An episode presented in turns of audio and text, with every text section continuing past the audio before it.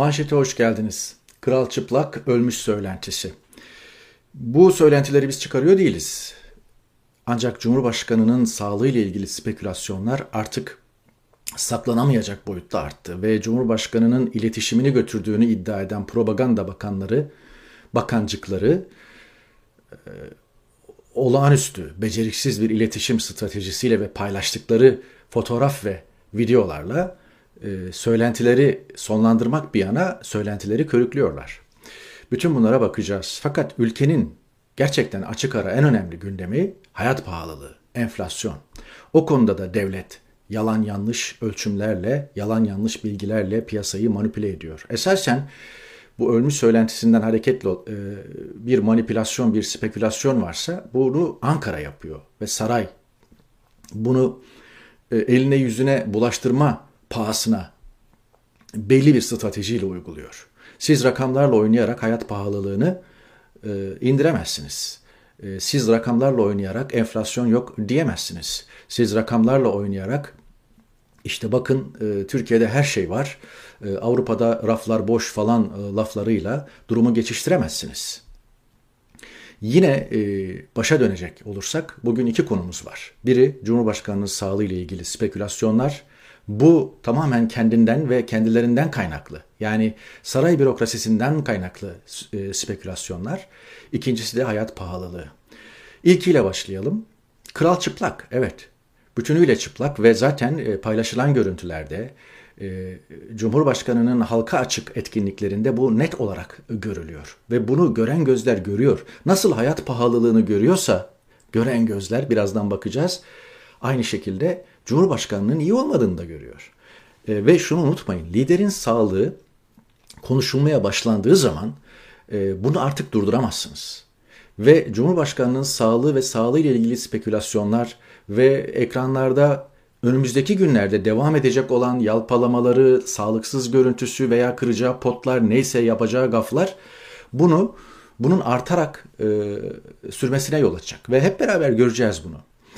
E, maalesef Türkiye toplumu e, geriye doğru Osmanlı dahil e, liderlerinin sağlığını hep saklamıştır. Atatürk'ün sağlığı da saklandı. Yani ölüm döşeğindeydi ülkenin lideri ama halkı bundan habersizdi. Ve Atatürk'ten ne olacağı hakkında da kimsenin bir fikri yoktu. Özal'ın sağlığı çok konuşulmuştur. Bypass ameliyatı vesaire oldu ama en yakın geçmişte Erdoğan'dan önce Ecevit'in sağlığı büyük spekülasyonlara yol açılmıştı, yol açmıştı. Onda da e, şeffafiyet söz konusu değildi. Atatürk şey, Ecevit artık son senesinde başbakanlığı götürecek durumda değildi. Gerçekten değildi yani. Ne kadar dürüst, düzgün bir devlet adamı olursa olsun, ne kadar kendini iyi yetiştirmiş, dil bilen, konularına hakim bir insan olursa olsun ve Türk siyasetinde bir iz bırakmış olursa olsun, Türk solunda muhakkak iyi değildi Ecevit ve e, hükümet edecek e, sağlığı yoktu. Fakat bu saklandı ve Ecevit 3 Kasım 2002 seçimlerine kadar başbakan olarak koltuğunu korudu. 3 Kasım 2002, evet bugün 19. senesi AKP'nin iktidara gelmesinin. Bir parantez açayım, AKP'nin iktidara gelmesi mühim bir dönemeçti. Fakat bugüne kadarki gelişmeyi 19 yıllık periyotta ele almak da bir şeydir ama AKP dönemini aslında ikiye ayırmak gerekiyor. Yani 2010'lara 11'lere kadar olan AKP dönemi yani ilk 9-10 yıllık icraat, sonraki 9-10 yıllık icraat e, ikiye ayrılıyor. İlki AKP dönemi bir kadro hareketi, ikincisi ise tam anlamıyla bir tek adam e, yönetimi. Bu iki dönemi de birbirinden ayırmadan e, sağlıklı analiz yapamazsınız. E, en e, somut göstergesi de ilk dönem Erdoğan'ın yanında olan kimse yok şu anda e, sarayda veya çevresinde tamamen kadrolar değişti. Bülent Arınçlar, Abdullah Güller, Abdüllatif Şenerler ve adı, adını sayamayacağım kadar son dönemde Ali Babacanlar, Ahmet Davutoğulları gittiler. Kuruculardan kimse kalmadı. Bu da onun bir kanıtı. Şimdi e, Erdoğan toparlanamaz bir biçimde e, gün geçtikçe kötülüyor ve e, bu da aşikar. Gören gözler görüyor bunu. Bunu e, kendi yandaşları da saray e, çevresi de görüyor. E, ve bunun en kuvvetli delili de propaganda bakanının yani Fahrettin Altun'un servis ettiği görüntüler. Kendi servis ettiği görüntülerle kendi liderini ele veriyor esasen. Yani sağlık sağlığı ile ilgili söylentiler ayyuka çıktığında basketbol oynarken görüntüsünü veriyor. O basketbol görüntüsünde de dikkat edin e, Erdoğan durduğu yerde duruyor adım bile atmıyor sadece işte kollarıyla basket potasına topu gönderiyor ve sürekli olarak kamera Erdoğan'a fokus e, durumda ve onun iyi hareketlerini yakalayıp bir klip haline getirip servis ederek bak liderimiz çok sağlıklı basket bile oynuyor demeye getiriyorlar ama oradaki görüntü bile esasen durumu ele veriyor. Ee, geçen e, bahsetmiştim bir kere daha bahsedeceğim. E, bu söylentiler e, devam ettikçe ya bunu siz 10 senedir söylüyorsunuz. Sağlığı hep konuşuluyor. Gitti gidecek bitti bitecek. Fakat hiçbir yere gittiği yok falan deniyor ama tamam bu e, sorular haksız değil ama bu defa kazın ayağı pek öyle değil. E, Erdoğan onu orada tutmaya çalışanlara rağmen sağlığı iyi herhangi bir problem yok denmesine veya bu gösterilmeye çalışılmasına rağmen gidiyor. Önümüzdeki aylarda bunu daha net göreceğiz. Düzelmeyeceği gibi daha da kötülediğini e, göreceğiz. E, bu siyasal alanda da böyle. Partisinin erimesini de e, engelleyemiyor. E, oyların düşmesini engelleyemiyor. Ekonominin e, kötüye gidişatını da engelleyemiyor. Dün bir grafikle paylaştım. Cumhuriyet tarihinin en kötü dönemi 7 yıl üst üste küçülmüş Türkiye. Artı 7 yıl üst üste milli geliri e, düşmüş. 12.500 dolarlardan kişi başı milli gelir 8500 dolarlara düşmüş ve bu 7 yıl 8 yıl geriye gittiğinizde 2013 oluyor. Yani 2013'ten sonra esasen her şey tepe taklak gitmiş durumda. Hak hukuk askıya alındı. Anayasa, yasalar askıya alındı, tek adam dönemi inşa edildi, medya dönüştürüldü vesaire ve 2013'ten sonra hiçbir şey eskisi gibi olmadı ve bilakis siyasi ve ekonomik sahada ve dış politik sahada da tepe taklak gidiyor, gidişat bu şekilde. Yani her yalpaladığında Erdoğan'a koltuk değneği, olan, e, koltuk değneği olanlar MHP gibi, yer yer CHP gibi ve medyanın aşağı yukarı tamamına yakını gibi artık ne yapsalar yeterli olmayacak. Bu gidişi tersine çeviremeyecekler öyle görülüyor. Ondandır ki zaten Erdoğan sonrasının planları konuşuluyor, e, yola çıktı. E, bakalım bundan sonra ne olacak? Bu analiz edilmeye çalışılıyor. Son derece fırtınalı bir sürece girdiğimizi gerek ekonomik, gerek siyasal, gerekse dış politik açısından ifade etmekte yarar var. Şimdi bakalım işte bu e, deminden beri söylediğim şeyleri görüntülerle e, bir kere daha üzerinden geçelim. Fahrettin Altun, Propaganda Bakanı, İletişim Başkanı diye geçiyor. İşte bu görüntüyü paylaşmış. Dün akşam saatlerinde Erdoğan'ın AKP grup toplantısını iptal ettiği, grup toplantısında konuşmayacağı ortaya çıkınca ya yoksa başına bir şey mi geldi falan diye e, sosyal ağlarda çokça paylaşım oldu. Ve o paylaşımlar e, ayyuka çıktı ve belli ki hemen Cumhurbaşkanlığı propaganda ekipleri harekete geçti ve Fahrettin Altun bu görüntüyü paylaştı. Hiç e, gereği yokken işte dosta düven, güven, düşmana korku. Ve burada paylaştığı 10 saniyelik görüntüde Erdoğan arabadan inmiş bir yere doğru yürürken işte bir noktaya doğru yürürken 10 saniyelik bir görüntü. Yani diyor ki işte Erdoğan hayatta görüyorsunuz bunu bu sabah çektik ve e, görüldüğü gibi düzgün de yürüyebiliyor. İşte bu paylaşılan görüntüler esasen insanların kafasında soru işareti yokken soru işareti oluşturur. Şüphe yokken şüphe oluşturur. Ama e, siz kime ne anlatıyorsunuz? Onun için çakmak Göbels diyorum ben. Yani Göbels'in bir stratejisi vardı ve o stratejiyi beğenin beğenmeyin 1930'lu yıllardan 2. Dünya Savaşı ortalarına kadar hatta son demlerine kadar da başarıyla uyguladı. Fakat bu çakma Göbels e, bir şey yapmaya çalışırken eline yüzüne bulaştırıyor. İşte bu paylaştığı görüntüyle. İşte izliyorsunuz burada Erdoğan'ın e, düzgün yürüyebildiğini paylaşmış. Bak işte düzgün yürüyebiliyor diyor. Çünkü dün evvelki gün paylaşılan 29 Ekim resepsiyon görüntülerinde Erdoğan'ın yalpaladığı, düzgün yürüyemediği, işte yardımcılardan destek aldığı falan gibi görüntüler dolaşıma girmişti. O görüntüleri paylaşanlar da kendileri. Evet. Şimdi e, bir başka e, görüntü Murat e, Çetin Mühürdar saray fotoğrafçısıymış.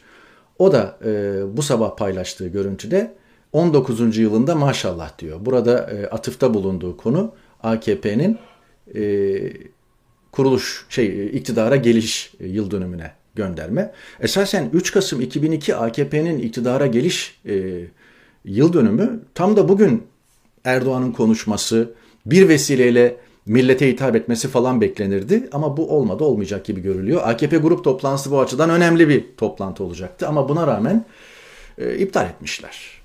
E, nedenini ancak kendileri biliyorlar ve bu paylaştıkları görüntülerle de işte liderimiz iyi, sağlıklı herhangi bir şey yok demeye getiriyorlar. Aynı şeyi Hamza Yerlikaya ki Vakıfbank Yönetim Kurulu'na atandığı ortaya çıkmıştı. E, eski güreşçi, milli güreşçi. O da paylaşmış. Twitter hesabından alayınıza gider diyor. Bir de böyle üslupları da çok acayip. İşte burada da Emine Erdoğan'la beraber uçaktan çıkarken Erdoğan İstanbul Ankara seyahati. Evet. Emine Erdoğan'ın e, topukluları da sosyal ağlarda dikkat çekmiş. İşte pantolonu uzattı. E, bu, bu arada işte topukluları, yüksek topuklu ayakkabıları dikkat çekmiyor falan diye de paylaşımlar olmuş. Yine eş zamanlı Cumhurbaşkanı danışmanlarından Yiğit Bulut e, Cumhurbaşkanımız Ankara'ya indi karşılamak için havaalanındayız. Daha evvel böyle paylaşımlar yapmıyorken işte ölmedi yaşıyor bak sizin söylediğiniz yalan e, toplumu manipüle ediyorsunuz demek için yapmadıkları paylaşımları yapıyorlar. İstediğiniz kadar asılsız haber yaparak spekülasyon yapmaya çalışın. Türk yargısı bunları yapanlarla ilgili gereken adımları atacaktır diyor. Attı da zaten. Yani e, Türk yargısının saraydan nasıl e, kontrol ve koordine edildiğinin bir kanıtıdır bu. Cumhurbaşkanının danışmanı Türk yargısı bu konuda gereken adımları atacaktır diye e, söylüyor ve Türk yargısı hemen adım e, adım atıyor. İşte Emniyet Genel Müdürlüğü ölmüş etiketi altında Cumhurbaşkanı Erdoğan'a yönelik paylaşım yapan 30 kişi hakkında yasal işle, işlem başlatmış. Evet. Bu da böyle bir konu. Diyeceğimi dedim ama bu konuyu önümüzdeki günlerde ve haftalarda bu propaganda bakanlarının, bu saray şürekasının marifetleriyle daha çok gündeme getireceğiz öyle görülüyor. Bir kere daha hatırlatayım. Erdoğan'ın siyaseten, ekonomik olarak ve dış politik olarak ve fiziken sağlığı itibariyle bizzat kendi fiziki e, metabolizması, işte hareketleri, davranışları, konuşması, yönetim biçimi daha iyi olmayacak ve gittikçe kötüleyecek. Göreceksiniz, göreceğiz. Ölmüş etiketi altında yapılan paylaşımlara işlem başlatılırken işte Yılmaz Odabaşı şair yazar. Cumhurbaşkanlığı hakaretten yeni yargılanmamda 11 ay 20 gün hapis cezasına çarptırıldım diyor. Daha feci olan da 95 yaşındaki bir kadının e, benzer muameleye Erdoğan'a hakaretten e, maruz kalmasıydı. Bizleri susturmak istiyorlar fakat fikirlerimi, eleştirilerimi dost ve okurlarımla paylaşmaya devam edeceğim diyor. Ve Erdoğan büyük bir yalan atmıştı hatırlayın Amerika'da. Bana hakaret eden ne herhangi bir şey yok falan gibi. Halbuki Erdoğan'a hakaretten on binlerce dosya var Türk yargısında. Bugün Meral Akşener grup konuşmasında konuştu. HDP'yi PKK'nın yanında konumlandırıyorum sözü dikkat çekti. Bu da boşuna söylenmiş bir laf değil. Üzerinde ileride konuşuruz. Biliyorsunuz Meral Akşener tezkereye evet oyu vermişti. O siyaseti sürdürüyor ve e, HDP ile Millet İttifakı'nın ilişkilendirilmesi e, propagandasına bu söylemlerle karşı duruyor ve e, Erdoğan tarafı, saray tarafı şey dedikçe, Bahçeli tarafı özellikle siz onlarla berabersiniz falan dedikçe biz hayır onlarla beraberiz değil deyip HDP'yi şeytanlaştırma ya da işte PKK ile yan yana konumlandırma falan gibi söylemlerle e, siyasetini devam ettiriyor. E, Leman güzel bir kapakla çıkmış bu hafta. E, Türkiye cezaevinde binlerce akademisyen var. Çok vahim bir tablo e, sunacağım. 460 doktoralı mahpus, 2371 yüksek lisans mezunu mahpus, 27515 üniversite mezunu mahpus, Boğaziçi Üniversitesi'nde 449 doktoralı öğretim üyesi bulunurken hapishanelerde 460 doktoralı mahpus var diyor. İki gardiyan konuşuyorlar. EITB dünyanın en iyi 100 üniversitesi arasına sadece Türkiye'den bizim bura girmiş. Ne diyorlar? Burası üniversite değil ki ne bileyim işte seçmişler işte ahan da burada yazıyor. Evet. Dünyanın en e, iyi ne derler e, en seçkin üniversiteleri arasında artık Türk cezaevleri var. Leman da bunu e, 3 Kasım çarşamba kapağında böyle çizmiş ve tarihe kayıt düşmüş. Glasgow'daki iklim zirvesi bitti. Artık herkes evli evine köyünü köyüne döndü. Ee, fakat şu kare e, benim özellikle e, dikkate getireceğim bir kare. Hayat pahalılığına geçmeden evvel. Çünkü hayat pahalılığını konuşmaya başlayınca başka şeye sıra gelmeyecek. Bu karede iki kişi var. Sağdaki e, bilirsiniz, biliyorsunuz Boris Johnson, İngiltere Başbakanı. Soldaki tanımazsınız, bilmezsiniz büyük ihtimalle. Ee, İsrail Enerji Bakanı ve İsrail Enerji Bakanı tekerlekli iskemlede. Ee, bedensel engeli var. İklim konferansının ilk günü konferans alanına ulaşamıyor tekerlekli iskemlesiyle. Ve bundan dolayı şikayet ediyor, sitem ediyor. Nasıl böyle bir şey olabilir diye. Ve ikinci gün ulaşması temin ediliyor, gerekli düzenlemeler yapılıyor ve Boris Johnson gidiyor e, İsrailli Kadın Bakan'dan, Enerji Bakanı'ndan özür diliyor.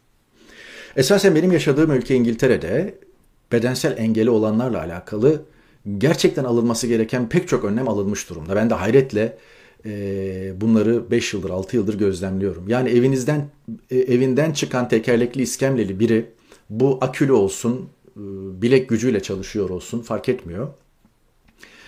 Yaya olarak veya aracıyla istediği yerden istediği yere gidebiliyor özel yürüyüş yolları var, özel park alanları var. Herhangi bir resmi kuruma, herhangi bir markete, şuna buraya girerken onunla ilgili mutlaka e, şeyler var, rampalar var vesaire ve as asansörler var.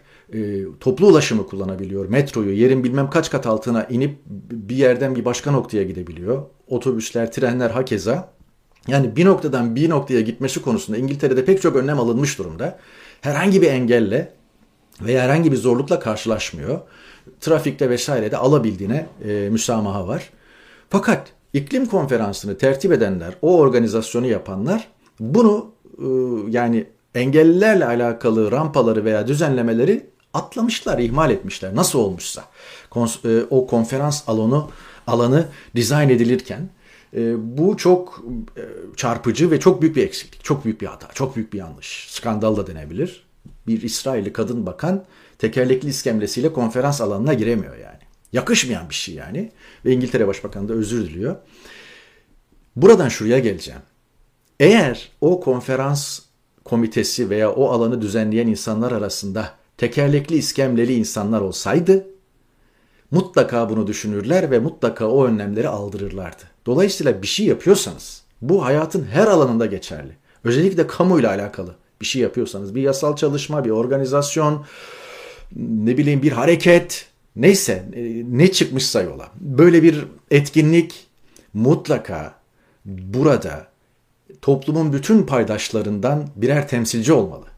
Kadınlar olmalı, erkekler olmalı, yaşlılar olmalı, gençler olmalı, hatta çocuklar olmalı bedensel engeli olanlar olmalı, cinsel anlamda yönelimleri farklı olan insanlar olmalı, farklı dinler olmalı. Yani mesela orada bir e, prayer room dediğimiz dua odası veya mescit, işte mescit yapılması icap eder. Lavaboların ona göre dizayn edilmesi gerekebilir. Başka başka konular. Yani kimin ne ihtiyacı olduğunu bilemezsiniz. Herkesin yerine kendinizi koyamazsınız. Yapmaya çalışırsınız işte böyle bu şekilde olduğu gibi tıklar. Dolayısıyla toplumun bütün paydaşlarından belli kesimler o me- e, karar mekanizmasında veya o organizasyonunda etkili olurlarsa herhangi bir şey açıkta kalmaz. Ve bunu bütün sahalarda da düşünebilirsiniz. Bu Türkiye'deki özgürlük mücadelesinde, Türkiye'deki yeni siyasal düzen arayışında, KHK meselesinin halinde hemen her sahada kendini göstermeli. Çok spesifik, sembolik bir olay ama buradan hareketle e, bu analizi e, yapmamıza izin veren, bu analize kapı açan bir fotoğraf bu. Bunu da paylaşmadan geçmek istemedim. Şimdi ikinci ana konumuz hayat pahalılığıyla devam edelim. Enflasyon oranları açıklanmış. TÜFE Ekim 2021 19.58'den 19.89'a yükselmiş. Durmuş Yılmaz eski Merkez Bankası Başkanı İyi Partili beklenen %20'nin altında. TÜİK artık yalnız enflasyonu ölçen değil, enflasyonla da mücadele eden kurum mu olmuş acaba diyor. Yani öyle artık milimetrik oynamalar yapıyor ki 19.58'den 19.89'a yani 20 olmama, 20 olmasın diye özel bir çaba harcıyor. Öyle bir talimat gitmiş TÜİK'e saraydan 20'nin altında tut bunu ve TÜİK 20'nin altında tutuyor. ENAK grup, e, ENA grup, e, ENAK kısa adı e, alternatif olarak enflasyon hesaplaması yapıyor her ay. Onun da hakkında bayağı bir şey var. Hücum var. ENAK'a da hücum ediyorlar. Ne bileyim bizim işleyen çarklarımıza çomak sokuyorsun diye. Tüketici fiyat endeksini Ekim ayında 6.9 bakın bir aylık. 6.9 son iki aylık tüfe artış oranını ise 49.87 olarak açıklamış. 50 deyin siz buna. Yani diyor ki 12 ayda enflasyon %50 arttı. Barış Balcı paylaşmış. Üfe 46.31 ile 2002'den bu yana en yüksekte diyor. Üfe'deki ana sanayi kalemlerinden enerji 72.63, kur etkisinin hissedilebildiği aramalı 53.20 arttı. Adeta 90'ları anımsatan rakamlar demiş. Resmi gayri resmi tablo vahim. O arada Metropol araştırma hayat pahalılığını sormuş. Ülkedeki hayat pahalılığı sizce ne durumda diyor. Ee, ve Ekim 2021 araştırması bu Metropol'ün. Dayanılmaz boyutlara ulaştı diyen 37, çok zorlanıyoruz diyen 34, zorlanıyoruz dayanılmayacak gibi değil diyen 22. Yani zorlanıyoruz denen diyen oran görüldüğü gibi yüzde 90'ı geçiyor. Yüzde 90'ı geçiyor. AKP, e, AKP'de kimler ne cevap vermişler? E, çok zorlanıyoruz diyen AKP'liler yüzde 33, zorlanıyoruz ama dayanılmayacak gibi değil diyenler 38. Dayanılmaz boyutlara ulaştı diyen de yüzde 12.6. AKP'de hayat pahalılığı yok diyenlerin oranı ise 13.7. Yani neredeyse AKP'liler de Türkiye geneliyle aynı düşünüyor. Yani AKP'lilerin %87'si zorlanıyoruz diyor. Özetle. Tabi dayanılmaz boyutlara ulaştı diyenler var. Çok zorlanıyoruz diyenler var. Çok zorlanıyoruz ama işte dayanılmayacak boyutta değil diyen var. Toparladığınızda %87'ye ulaşıyor. Evet. Bir diğer e, metropol araştırmasının e, sonucu ki bana göre bu çok daha çarpıcı. Sizce hayat pahalılığı enflasyon artmaya devam edecek mi diye sorulmuş. Evet artacak %84.5. Umut yok yani insanlarda da. Dayanamıyoruz, çok zorlanıyoruz, dayanılmayacak bir noktaya geldi diyor. %90'ın üstünde insanlar. Ve ona yakın bir e, oranda %84,5 e, hayat pahalılığı, enflasyon artmaya devam edecek diyor. AKP'de evet artacak diyenlerin oranı da 65. AKP'liler de inanmıyor. AKP'ye oy verenlerin %65'i de hayat pahalılığı artmaya devam edecek diyor. Evet.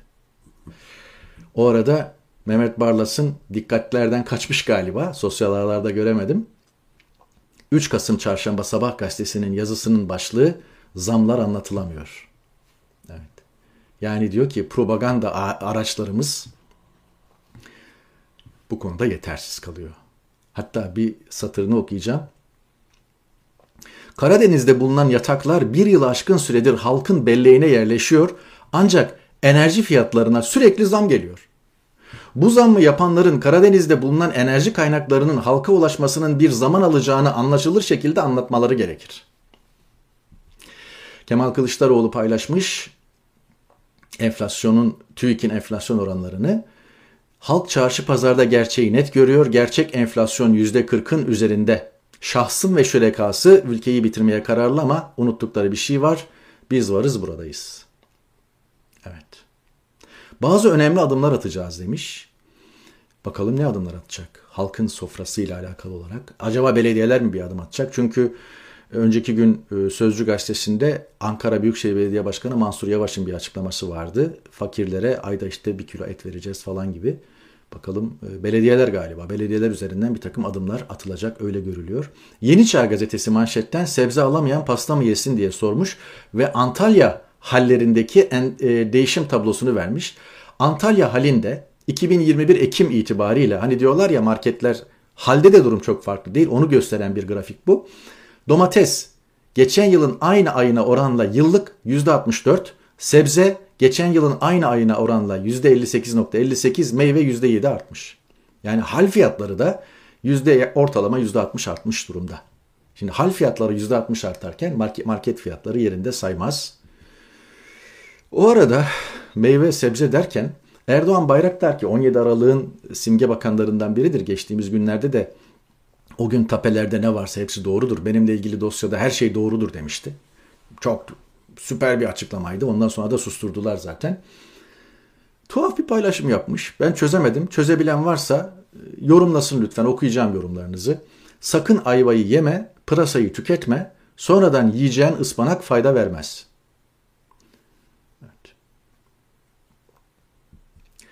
Rıfat İsa'cıklıoğlu top başkanı ki iktidarın Erdoğan'ın en önemli destekçilerinden biri. O da e, sanayide doğalgaza yapılan %48 zammı eleştiriyor. Zam üretim maliyetlerini ve enflasyonu artıracaktır diyor. Yani Erdoğan'ın en yakınından bile böyle bir e, hamle gelmiş durumda. E, işler iyiye gitmiyor.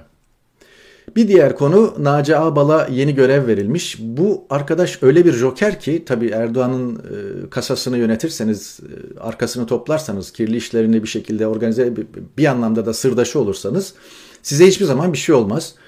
E, Merkez Bankası'nda Hazine Bakanı yok şu yok bu derken en son Merkez Bankası Başkanlığından alınmıştı. Hazine Bak Maliye Bakanlığı da yaptı. Hazine Maliye Bakanlığı'nı Berat Albayrak'a devretmişti. Berat Albayrak'tan önceki Hazine Maliye Bakanı'ydı. Neyse şimdi Hazine Maliye Bakanlığı'nda bakanlık müşavirliğine atanmış. Tenzili rütbe üstüne rütbe ama bunlar için çok fazla önemli değil. E, çünkü Naci Albal'ın belli bir pozisyonu var ve o pozisyonunu koruyor. Resmi bir titre ihtiyacı vardı. O titri de vermişler. Sayit Sefa enteresan paylaşımlarda bulunmuş. Diyor ki bakanlık müsteşarı iken özel mülke el koymaya yönelik hukuksuz operasyonlarda rolü vardı. Erdoğan ailesinin şirketleri için vergi indirimlerini teşvikleri o yönetiyordu. Ağbal Erdoğan'ın en önemli kasalarındandır. Ee, buna Nurettin Canikli'yi de eklemiş Sayit Sefa. Çökülecek şirketler hakkında dava hazırlanıyor. Bu şirketler yüklü, yüklü miktarda vergi iadesi alacak şirketler. Sizin adınıza biz tahsil edeceğiz. Alındığına dair belge imzalayacaksınız. Böylece hakkınızdaki dava düşecek deniyor. Nurettin Canik, Canikli ve Naci Ağbal'ın yürüttüğü bu çarkta çantacılar da var. E, detaylarını vermiş ve e, bu çark içinde e, yer alan en önemli çantacılardan biri olarak Sezgin Baran Korkmaz'ı işaret ediyor. Sezgin Baran Korkmaz kendine fabrika hurtacısı diyordu. 30'a yakın şirkete böyle çökülmüştü diyor. Ağbal ve Canikli'nin takip ettiği işlerden sadece bazıları bunlar. Sarayın tahsildarı ve kasası olan bu isimler elbette bu kadar suçu bedelsiz işlemiyor, bal tutup parmaklarını yalıyorlar demiş. Çöktükleri şirketten bazılarının yönetim kurulu başkanları bizzat bana ulaştı, detaylı anlattılar.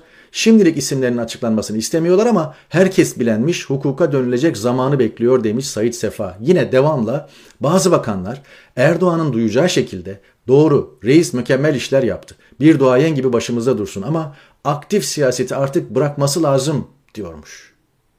Erdoğan'ın duyacağı şekilde yani onun kulağına gidecek şekilde bir duayen gibi başımızda dursun aktif siyaseti bıraksın demeye başlamışlar. Bazı bakanlar şu anda Erdoğan kabinesindeki bazı bakanlar efendim. Evet.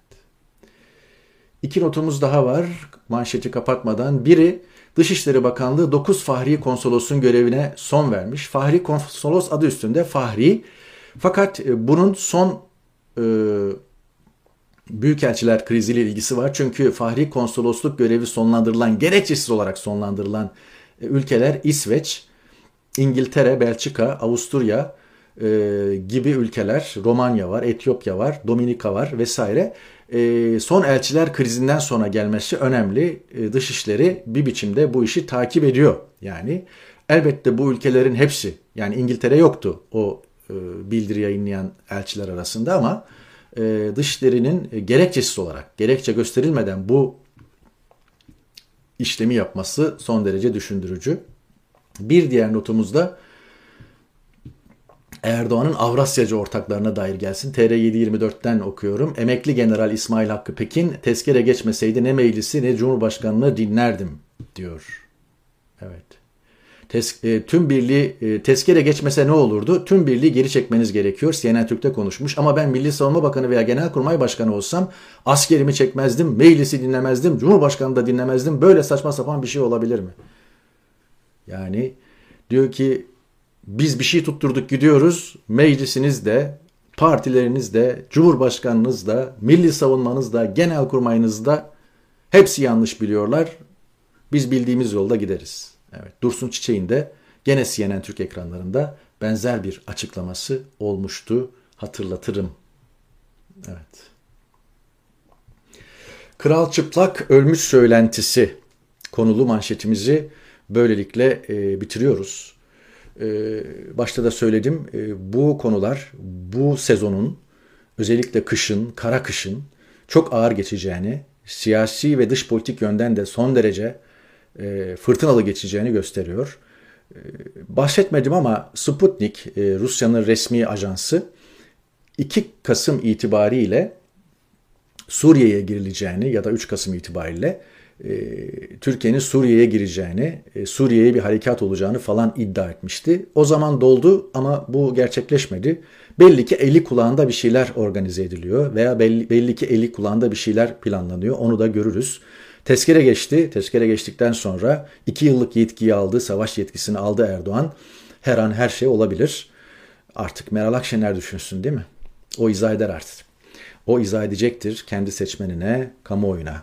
Ama e, benim için HDP, PKK ile yan yana demekten e, daha zor bir izahat olacaktır bu Meral Akşener için.